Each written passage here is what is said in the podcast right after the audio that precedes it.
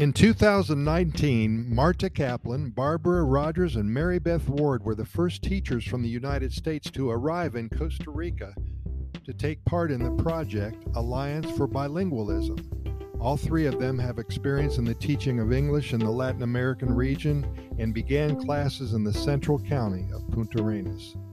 The Alliance for Bilingualism is a national strategy to hugely increase the coverage of English teaching in Costa Rica. This first group taught a group of 90 students that live in conditions of extreme poverty. We want Costa Rica to be a bilingual country, and this will open new opportunities for many Costa Ricans in the country, stated President Carlos Alvarado.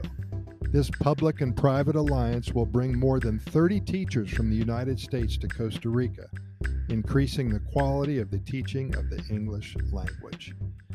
This group of educators teach for a three month period of time and will then rotate with other educators that will arrive in the country with the purpose of improving the phonetics level of a first group of close to 90 people that began the process.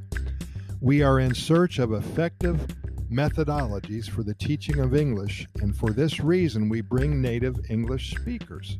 Through this alliance, we want to resolve the demands of the market which requires a higher level of English, explained Alter Liorlo, Executive Director of the Arliase Foundation.